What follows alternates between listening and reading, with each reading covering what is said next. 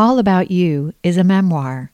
I have tried to recreate events, locales, and conversations from my memories of them. In order to maintain their anonymity in some instances, I have changed the names of individuals and places. I may have changed some identifying characteristics and details, such as physical properties, occupations, and places of residence.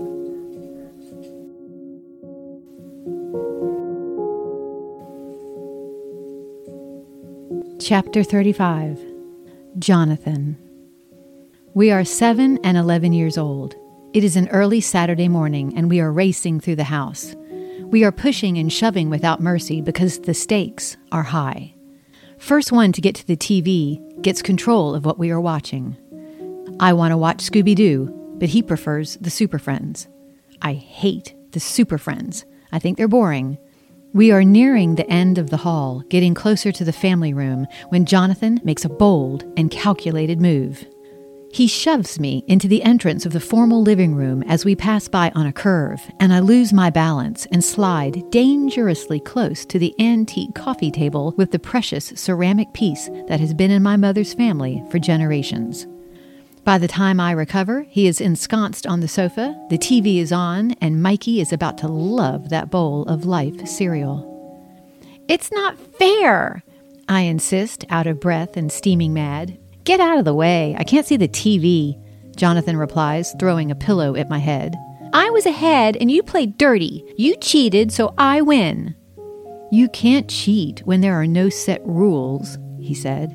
Yes, you can. Don't talk if you don't know, Liz, he retorts, second pillow whizzing past my little frizzy curly hair. Oh, that phrase. Don't talk if you don't know. If I heard it one time, I heard it a million. It made me so mad every time I could have pulled out my hair if it was long enough to grab hold of. It caused me to stomp my feet and fight back tears of frustration. Don't talk if you don't know. Don't talk if you don't know. When I told Jonathan I was writing this book, he immediately said, I'm thinking of writing one too. I'm going to call it Don't Talk If You Don't Know. We both burst into gales of laughter, but there was still a small part of me that felt rage start to bubble up in my gut, wanting to ball my fist up and punch him in the face. Old habits. I know I was an annoying little sister, but I wanted to be part of his world, and I wanted secret access to the lighthouse. There were many times I was let in, and it was magical. My favorite memory was Christmas Eve when I was 10. Jonathan made a radio out of a kit of course he did. And it had a microphone on it so you could use it to hear yourself talk or sing. Well, this particular night, Jonathan snuck into my room and quietly led me back into his domain.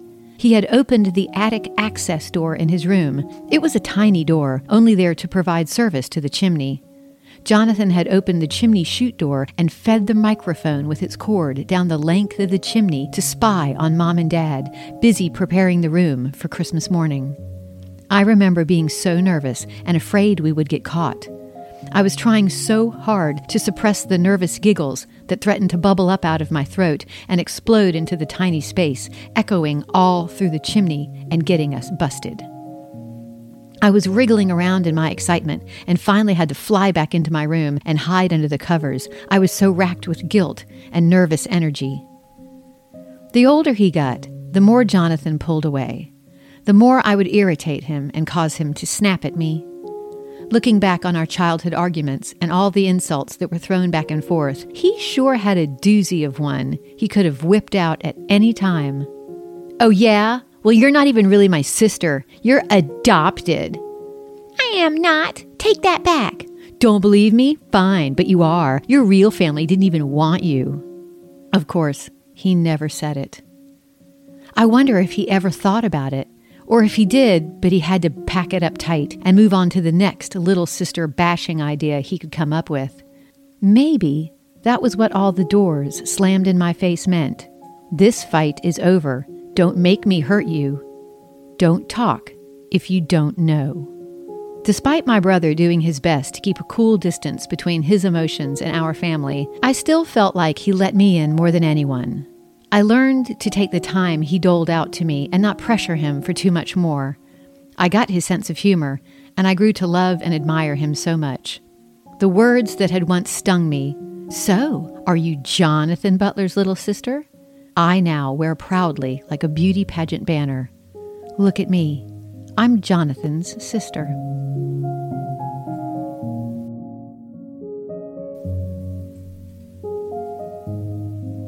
Chapter 36 Sister Despite our fantastic phone call, my sister did not send me a picture. We continued to keep touch on Facebook Messenger. She still did not accept my request to be her Facebook friend. She was moving very slowly and taking her time. This was killing me. I had waited so long, and now I was as close as I ever would be, but information was being handed out in very small doses. We spent more time emailing and getting to know one another. The process was a delicate dance, a careful exchange of hellos and thinking about yous and how are things. She led and I followed, clinging tightly and trying to anticipate the footing and sways in our pas de deux. She dips me.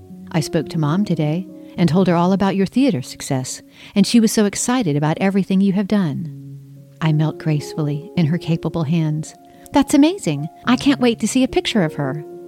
She sets me down slowly, turns, and takes off, just as suddenly, leaves the floor on a grand jeté, leaping away. TTYL, gotta run. Thank you for being so patient. I'm so grateful for the grace you have shown our family. I curtsy. Of course. Take your time. She chains around me. I had dinner with Mom, and I brought my iPad to show her pictures of you. She really was happy to see them, and how pretty you are. I freeze in my steps, halting our dance. She saw me? What did she think? What did she say? She said you look like her mother. You definitely got the family genes, especially the eyes. But, added my sister, she didn't seem surprised to see you, hinting that our mother had done some sleuthing of her own and looked me up on the internet. You look like a. I look like her family. That was the most wonderful thing anyone had ever told me. So, she had looked for me.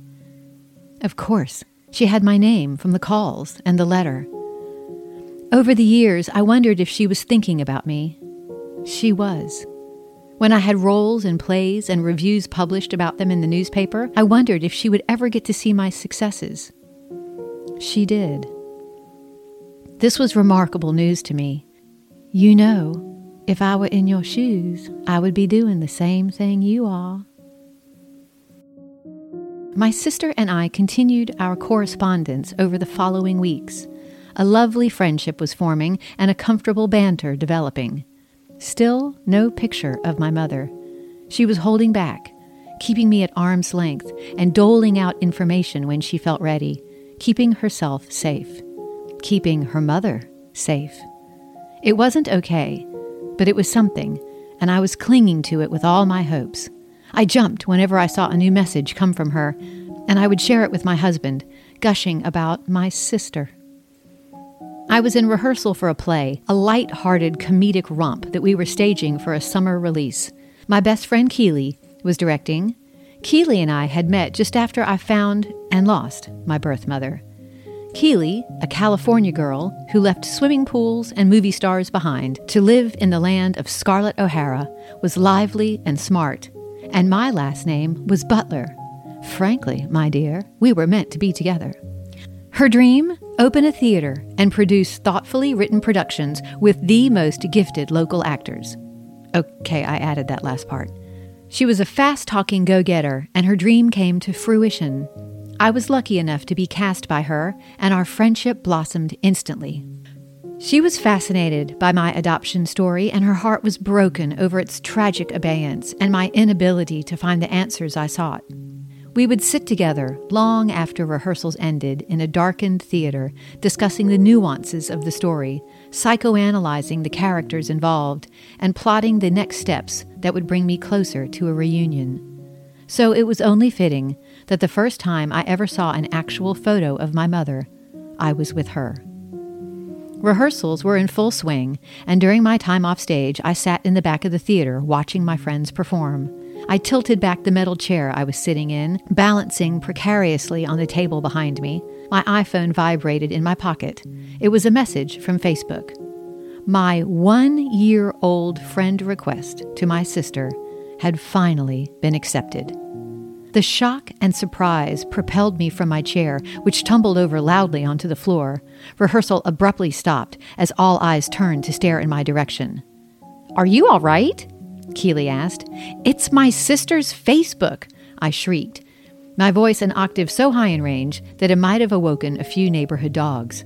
I'm in. What?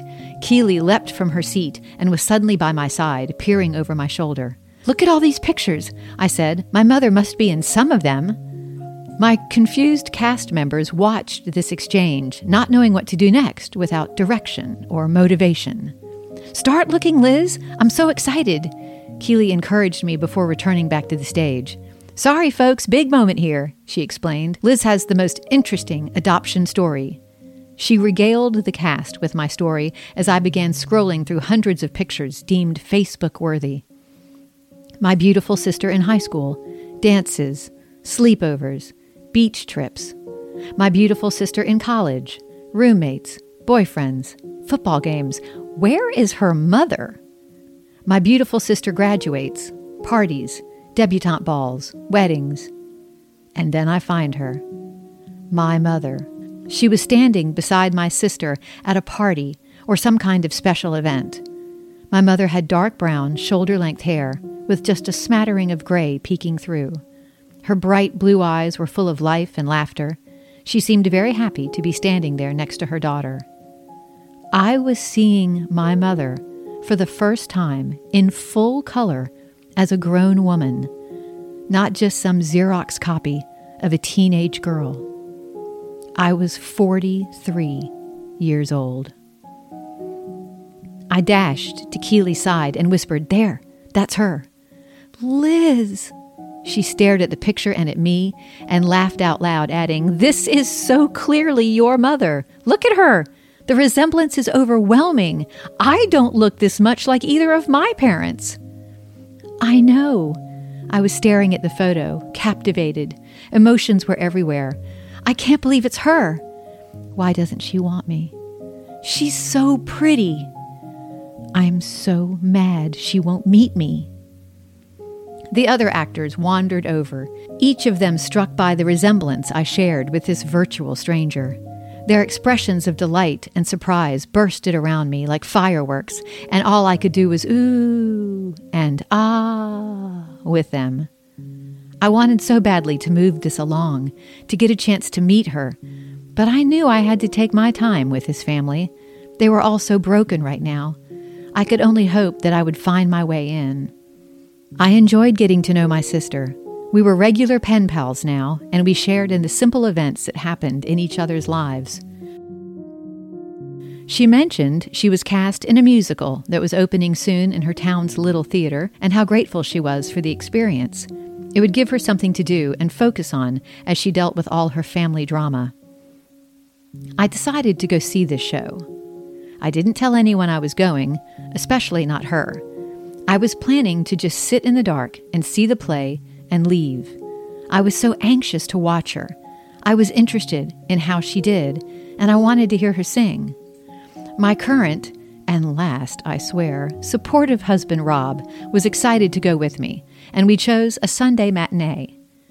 It was likely my mother would not be there. She would have gone to see opening night, or at least an evening performance, so off we went. We arrived early so we skulked about in a restaurant next door and indulged in a Bloody Mary or two. I needed this. My nerves were off the charts. What if my mother was there? I didn't know how I would handle that. This really wasn't the time or the place. The performance we went to was a children's musical. We ended up being the only adults there without children. We got a good laugh out of that, which helped me calm down as I searched the crowd. I saw no sign of anyone who looked like my mother, so I relaxed and watched and waited to see my sister for the first time. Lights up, and there she was. My first thought was that she was mine. She belonged to me. She was taller than I expected, and boy, could she sing. I was completely thrilled with her and how talented she was. I almost felt as if I were the long lost mother who had found her daughter. I felt instantly proud and instantly possessive. That is my sister. I wanted to look around at all the audience members and say, See that girl there? The pretty one? That's my sister. I know. She's beautiful. Thank you. Yes, such a talent. We're all so proud. At intermission, it was announced that the cast would be in the lobby to meet and greet and sign autographs for the children after the show. My husband and I looked at each other in shock. She would be out there when we're leaving? I panicked. What should I do? She didn't know I was there. I wasn't expecting her to see me or to meet me. Should I leave now? Should we dash out at curtain call? Should I stay and meet her? We decided to stay and the rest of the show was a blur. I cannot tell you, even to this day, what was happening in Act Two. We let the majority of the audience get out before us and allowed the crowds to settle down before joining them. When we reached the lobby, I saw her right away. She was talking to a little girl who had loved the show and wanted her autograph. My sister was so sweet with that little girl, giving her a hug. And then she looked up and saw me. The recognition was instant. She gasped and ran over and gave me the biggest hug. We were hugging and laughing. We pulled away and looked closely at one another. You're beautiful, she exclaimed, and pulled me back in for another hug. She thought I was beautiful. We were both overwhelmed and didn't know what to say. There was no time to really talk, and we were caught in an awkward moment of shock and excitement. I was so sure that the first time I met her I would cry, but there were no tears for either of us. My husband took our picture, and we said goodbye leaving her to her audience and her well deserved praise. I left, so appreciative for this amazing moment in my life and infatuated with the idea of having a sister. My sister. She was no longer just an email or a picture on Facebook. She was real, and she was happy to see me. The puzzle pieces were coming together nicely now. I was making real connections. Look at this picture, baby. Just look at us. I say, holding out my iPhone to Rob. Can't you see how much we look alike? Baby, I'm driving the car, he replies, but still glances over. I'm still shaking, I admit, laughing. I can't wait to show everybody. I'm really happy for you. He reaches across the street and touches my thigh, his hand warm and strong, like it always is. I still can't believe I didn't cry. I can't seem to stop talking about it. You guys were both so shocked. He paused. I have to admit, I'm not going to lie, I teared up a little. You didn't, I smacked his arm. Hey, I was surprised myself, he said, his macho side rearing its head. But I was so happy for you. You waited so long for this baby, and I was really glad we stayed. I rested my head back on the car seat and watched the interstate fly past us, the setting sun sparkling through the trees, and I felt her hug the whole way home. Later that night, I couldn't help but think I might have completely freaked her out by showing up unannounced. So I gave her a quick call to explain, in my increasingly nervous and clumsy way, that I wasn't actually a stalker or a crazy person. We both got a good laugh out of it, her laughter natural and palpable, wrapping me in its softness. She had called our mother to let her know, and when she told her how I was even prettier in person, she said our mother started to cry. She told me that no matter what had happened in their lives up to now, whether it was the passing of her grandparents, her father's illness, and even this divorce, nothing had made her mother cry more than talking about me. Deep down, that fulfilled me. In the oddest way, it made me think there was hope, that she did love me and would want to meet me someday. The following spring, my sister came to Charleston for the weekend to stay with us and get to know us all better. I was a nervous wreck. I wanted to make sure everything was perfect and that we'd have things to do and places to go. I wanted her to have a good time. I wanted to make sure we had fun together. This was the most important moment in our relationship to date. I was having family, my family, my sister, come to visit. She arrived on a Friday afternoon. My first thought as she stepped out of the car was how nicely dressed she was for a road trip. I would share this with Carol, my long ago travel buddy, as we lunched and discussed this important weekend. Of course she did, Liz, Carol said over bites of Caesar salad. She was coming to meet her sister. I prepared a meal at home so we could be very casual and just spend the evening together with my husband and children. We opened champagne and toasted the occasion. We all had the best time staying up late, playing games, and laughing. The entire weekend was full of fun, and it was easy and comfortable. We even ended up hearing the same song over and over on the radio every time we went somewhere, so we declared it our song. We have a song, my sister and I.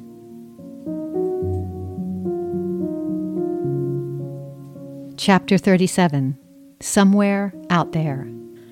I spent so many years thinking about my mother and wondering if she ever thought of me at all, or was I simply a bad memory, discarded and forgotten? When I was a freshman in college, the animated movie An American Tail was released. It was the story of a mouse separated from his family and his journey back to them. It had a song that climbed the Billboard charts, Somewhere Out There. The song had me dissolving into a puddle of tears every time I heard it. I was never able to sing it the whole way through. It spoke of wishing on the same star, even though they were separated, and it rang in my heart like a lonely bell. So that became my anthem and my wish. Are my mother and I looking at the same sky? Are there thoughts of me in her heart, too? As I got to know my sister, I often asked questions about what kind of woman our mother was. What did they do together? What was their favorite thing? Oh, well, we have a song, she said. It's from An American Tail. Do you know it? It's a cartoon movie. The song Somewhere Out There.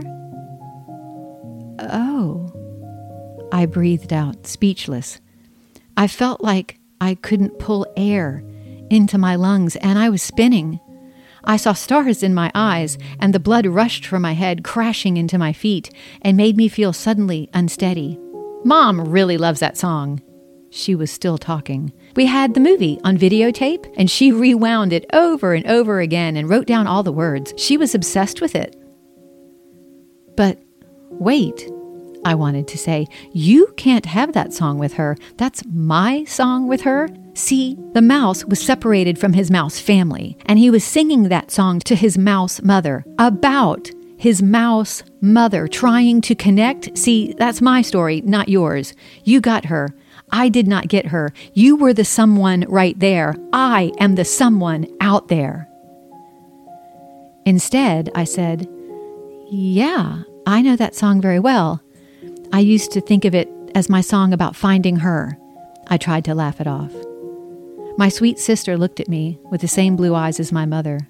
Well, we can all share it now.